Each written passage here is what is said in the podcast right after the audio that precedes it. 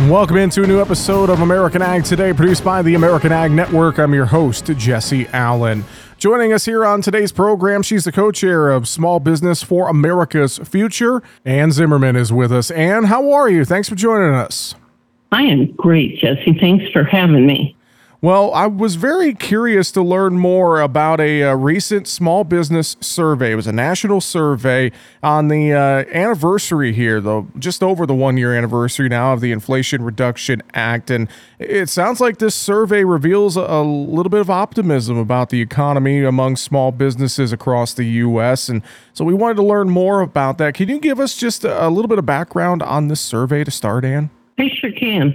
Um, let me start with the group Small Business for America's Future. We're a coalition of small business owners and leaders, and we work to try to give small business a voice at every level of government you know, to make sure that policymakers are prioritizing the needs of the small businesses, which I know I'm not exactly um, the most objective, but I believe small business does lead this country's economy, and um, oftentimes um, it, it's not considered such when the policy's made.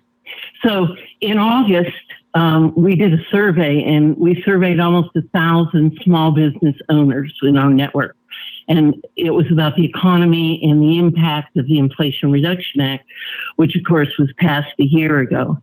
Um, the survey definitely found that most Main Street entrepreneurs are feeling optimistic about their future. And uh, most of them, majority, are crediting government investment for contributing to this uh, most recent positive economic news. Um, when we got to the Inflation Reduction Act specifically, again, more than half the respondents felt it was beneficial to small businesses.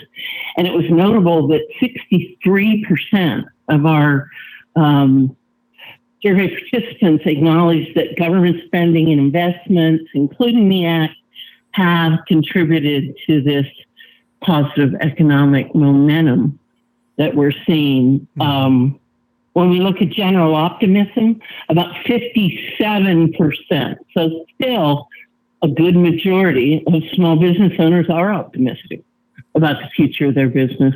And only um, less than a quarter of them are pessimistic, with most of those who are pessimistic pessimistic, only moderately so. Sure. So um, we thought overall it showed that things were looking up for small businesses, which was a real positive sign. Well, I think about you know small businesses and uh, and Main Street, and I think of course you know rural Main Street, rural America. We have a lot of focus here on this show about our farmers and ranchers and what's going on in rural America and the small towns across the country. And so uh, you know, hearing a bit of optimism like this, it's it's good to see. I know as well in that survey, five in ten small business owners, I believe, found that the Act's investment in the clean energy economy uh, was some was a good thing, and that's something, of course, uh, you know we focus on with with agriculture and more, not just broadly and nationally. So it, it sounds like overall uh, a lot of positive results, a lot of positivity uh, among folks out there in, uh, on Main Street here across the country. Yeah, and I think part of that positive thinking on the clean energy um, portions of the bill certainly include the opportunities that are provided in that sector. And and you know you're seeing a lot of this i'm sure in rural areas that um, these opportunities are set aside for small businesses and there's a real effort being made to get small businesses involved and and even leading some of this charge on on the clean energy and and um, a lot of small business owners are saying they're going to adopt clean energy. Mm-hmm. Um, you know, almost 60% said they were likely to adopt um, or invest in some clean energy technology for their business in the future. So that was um, nice too to see, you know. Yeah. And I'm sure it really affects the rural areas. You know, one of the other things too mm-hmm. that certainly affects your local listeners as well as all the small businesses across. And I'm an accountant, I'm a CPA and, and have a business in Ohio. We're in Cincinnati and in Cleveland. And so this is the IRS and that whole thing and that whole mess is, is really near and dear to my heart because um, I have felt all along, and this is why I'm so passionate about this. Small business owners, they want to be compliant. Your farmers are not all out there trying to cheat the government. They want to be compliant, but the government isn't making it easy for them to be compliant.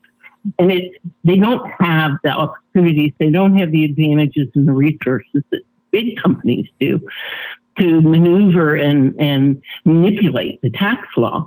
And so it, it, it they were they're two steps behind when they even get started. Mm-hmm. So to me, the reinvestment in the IRS is really a good thing for small businesses. And I want them to take it a lot further.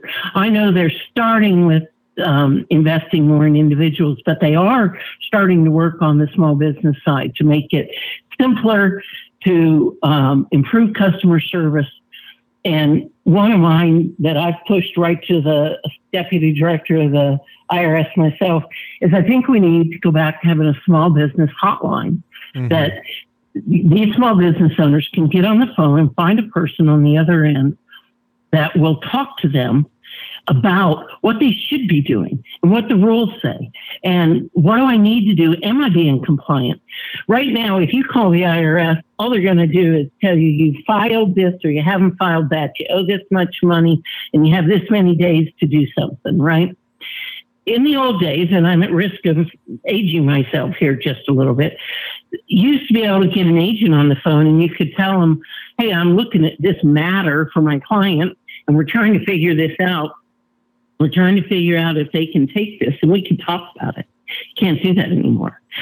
Imagine if a small business owner could handle their own compliance because they did have an advocate on the other end of the line. And that's, um, we, we sampled that in our survey too, and 68% thought it would be an amazing thing. So mm-hmm. um, hopefully, the money that's been invested in the IRS, modernize it to enhance the efficiency is going to help small businesses, not hurt them. Because again, I don't think small businesses in general are running around trying to be tax cheap.